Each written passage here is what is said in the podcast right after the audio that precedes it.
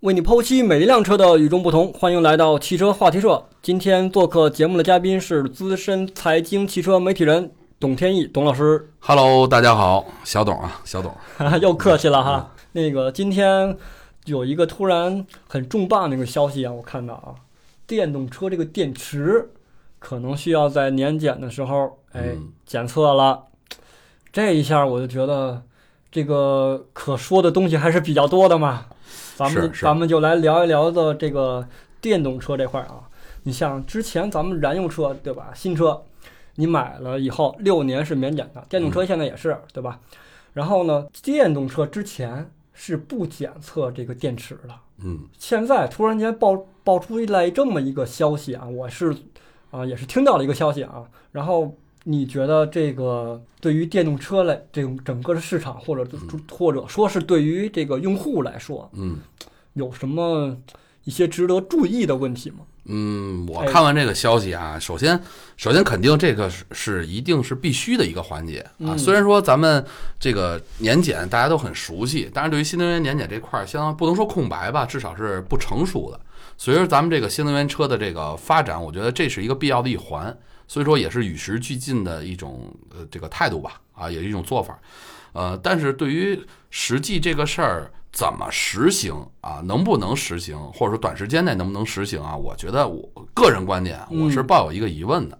因为因为这里个这个很多用户可能不太清楚啊，呃，就是呃这个新能源电池呃它的这个授权。就是这个数据授权问题，一直是不光是困扰年检，嗯，就这个检测不光是困扰年检，包括新能源售后市场也是特别受到这个事儿的一个制约。啊，就是呃，比如举个例子啊，就比如嗯说现在、呃，咱们呃新能源车也多了，保有量大概是到今年六月底应该是一千六百一十万辆一千六啊百、万、对，对对，所以说后市场大家都在瞄着这后市场，很大很大一个新的市场。一片蓝海啊，这个对对对，但是呢，实际去做的啊，就像普通的这种呃维修店是没有这个技术的嗯，啊、无论是也人员不技术允许自行的去呃处理吧？呃，其实呃不没有说完全不允许，但是你得有高压本儿至少。 别别垫着，呃对人员员工首就是人员啊，操作人员首先得有一定的资质认证，其次嗯呢就是在设备啊这些方面还是有欠缺的。呃，这块儿呃据我了解呢，也是跟业内的很多这个从业者嗯啊、嗯也去也去聊过这个事儿。呃，他们就说的是，首先这个电池动力电池的数据啊、很多是厂商不给你授权的。什么意思是？呃，就举个例子吧，燃油车咱们修车，哎呃，燃油车咱们修车是三分检测，七分靠经验和眼力，哎，有道理，对有道吧理？啊，哎三分我拿这个呃读取一下这个车辆数据，大概其报错报在哪儿，然后我再通过经验呢我去维修。嗯，但是新能源车呢，九分是靠你检测，九分检测还不一定能检测出来问题。哎，这就是电池跟这个内燃机的这个区别。你像咱们手机对吧，换一块电池很容易。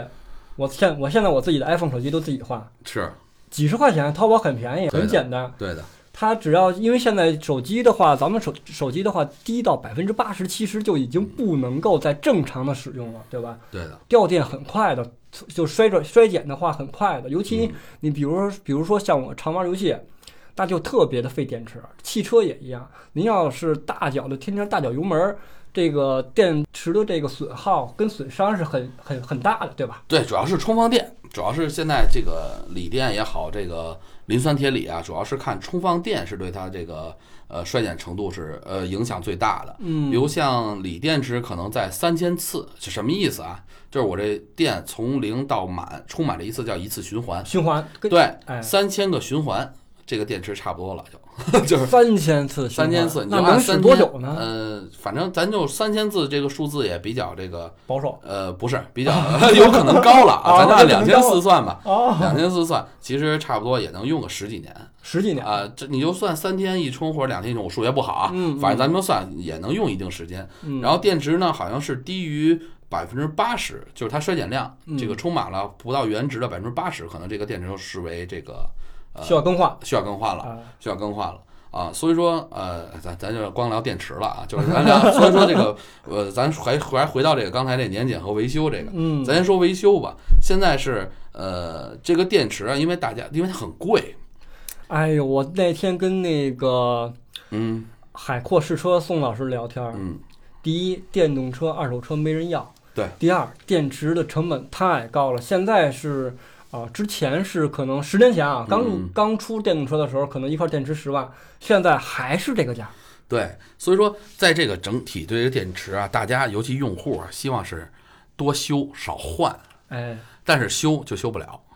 为什么修不了？厂家没有授权，主机厂有一部一部分数据，电池厂商也有数据，嗯，所以说大家可以看到很多这个呃第三方的这些维修厂商啊，他们是修不了新能源车的，想修得到得得到厂家授权是一条路，对吧？比如说途虎啊、这个京东啊，养他们车他们有这个有这个技术解决的这个方案是呃，吧？其实都有技术，就是要这个数据，哦他们就去和比如说途虎和这个极狐啊、领跑都签这个合作了啊，其实就是嗯我承接你一部分这个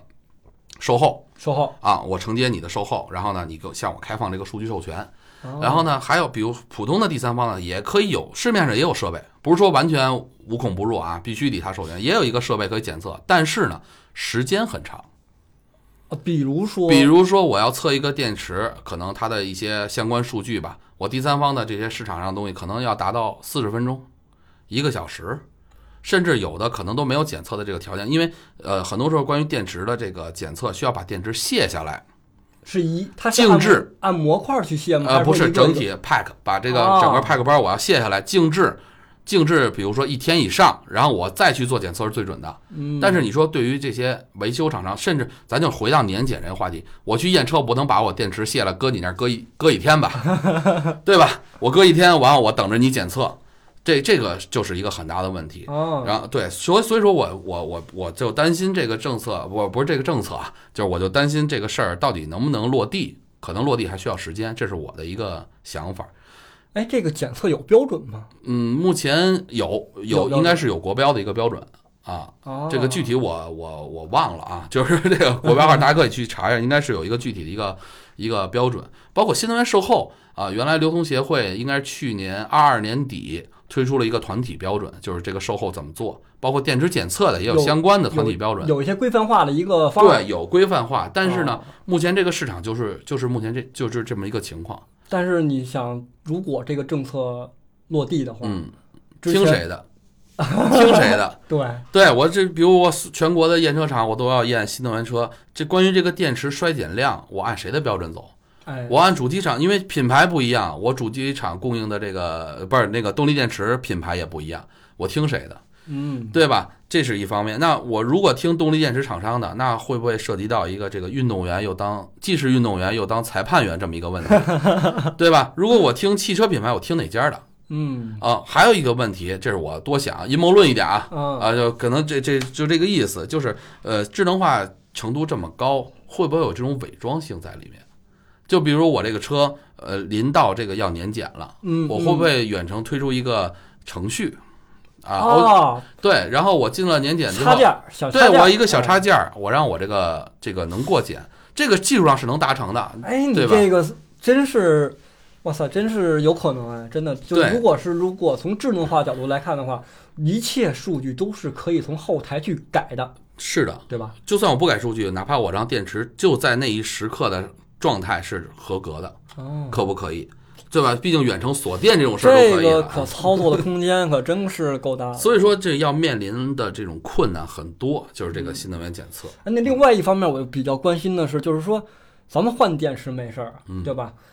我换了，对吧？十万块钱换了，嗯，我换完剩下这电池它去哪儿啊？嗯呃，现在是这样啊，就是呃梯次利用加上能是资源回收，就这两条路。梯次利用，对，就简单来说，就好比说，呃举个例子，咱们家里小孩玩那电动车啊，玩那个遥控车嗯，啊，需要电池，咱们安完之后卸呃没电了，卸了之后咱们装电视遥控器上。哎哎，对，没错，啊，没一错个意没错思，没错一个就是哦咱们现在也是倡导这种梯次利用。然后咱们动力电池呢的主要方向就是能源储能方面的这种利用。啊，就比如说，我不知道大家去没去过这个天路啊，嗯，哦这个草原天路张家口啊，大风车，呃，大风车对，好几千万一个大风车啊，就是咱们这个风能呢，这个确实现在目前这几年一直在做，包括光伏啊，但是发电这个环节是 OK 的，嗯啊，，这个没问题。但是呢，发出来的电用不了，哎没。法及时用，就浪费。哎，为什么呀？就是这也跟它这个这个发电方式有关系啊，哦，就发电方式它可能第一不稳定不持续，嗯，对，发出来的电呢，包包括这个电压呀，包括各方面啊，这具体的这个有专业人 士啊，对对对对，因为我据我了解，这个行业就原来管风能发出来的电叫垃圾电，哦，叫垃圾，叫垃圾电，就是说白了它利用率不高，它不清很清洁能源呃的是一个很清洁，功能啊，对吧？对，但是用不了就没用，我不能光只是为了发电，我不能说这么几千万投入一个大风车，下面安一路灯，我发出来就为了亮路灯吧，我毕竟还是要要周围要使用，要要传输，嗯，对吧？这些都是问题是吧？对，所以说现在呃，包括特斯拉，特斯拉其实大家都以为它是车企啊，其实它也在做这个清洁能源，包括储能。它在上海马上要建一个叫 Mega Pack，就是哦它的这个做呃跟宁德时代合作的，就是做这种大型的储能的电池。宁德时代自己也在做，嗯，对，就是怎么能高效的啊、环保的去把这些能源储备起来。啊，现在已经就是车企也好，就是电池的这个供应厂商来也好，他们已经着手去解决这个问题了，是吧？对，这是一个大方向。储能是一个，尤其是动力电池厂商，宁德时代是头部嘛，呃，它是拿它做一个大的方向。简单来说，削峰填谷。嗯，对，就比如说在大家都用电的时候，啊，我储能，对吧？在大家啊，不是在大家都不用电啊，不不好意思口误，都不用电的时候，我储能；在大家用电比较紧张的时候，我释放，相当于有这么一个嗯蓄水池的作用。所以说，这是动循力。环的一个过程，对，就是这是动力电池的主要的一个方向，就是梯次利用。嗯啊，就是说白了，把它的资源，就是把它这个资源运用到最大化吧，最大化的运用这个资源。啊，其次呢，就是做它里边这种回收资源回收，这就有点像之前这个三元催化，大家都知道三元催化器啊，里面那些重金属的一些催化物，像。原来我就记得那个现代的那个北京现代二手车啊，比如你开了十五年了，那悦动啊，那个车你卖三元催化还能卖个两千块钱， 那车都不一定啊。嗯对啊、这个咱们是这个，因为电池呢里面包括镍、锂，哎嗯这个像之前就刚才说的这些，就是有三元锂的，也有磷酸铁锂的。嗯它这个磷酸铁锂的性能肯定是不如这个三元锂，是吧？呃，它也不叫性能，就是特性吧，特性就是它们各对各有各有这个优势。但是基本上低端的车基本都是这个电池，呃因为磷酸铁锂成本低，成本低。成本低，但是如果按照政策来看，就是即将要出台的这个有可能会出台的这嗯的这个检测的这个政策来看的话，对于这些车主其实是不够友好的。呃，就是磷酸铁，我觉得它不会是一套标准。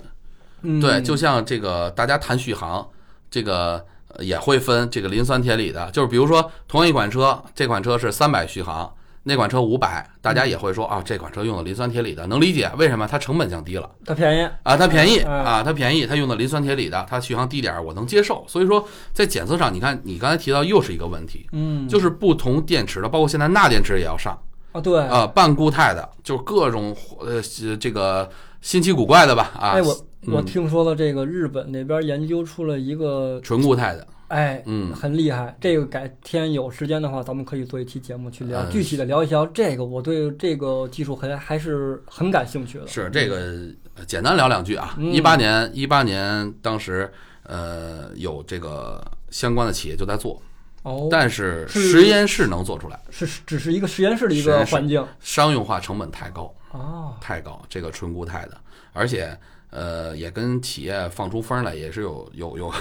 也也有它的一些目的吧啊，我只能这么说。所以说纯固态电池离距离咱们呃真正能上车，咱们使用到还有一段距离。嗯，对。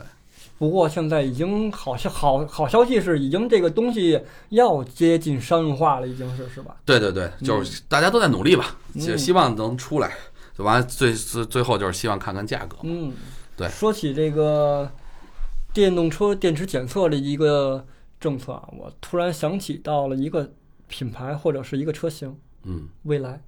啊，哎，人家是换电，换电啊，你觉得这个是不是也有一些可操作的空 间？呃那太大了。那我就像这个，我一老车去燃油车啊，燃油车老车，我去检测前我加点九五油一样哎，对吧？啊。我我未来那个我检测前我去这个换电站，我换块新的，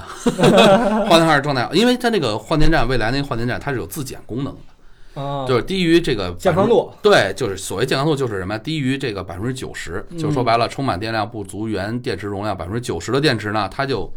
淘汰掉了，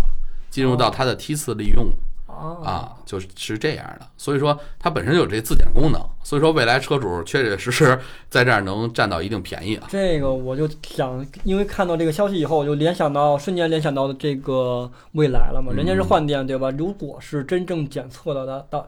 真正检测的时候，很难说呀，是吧？对啊，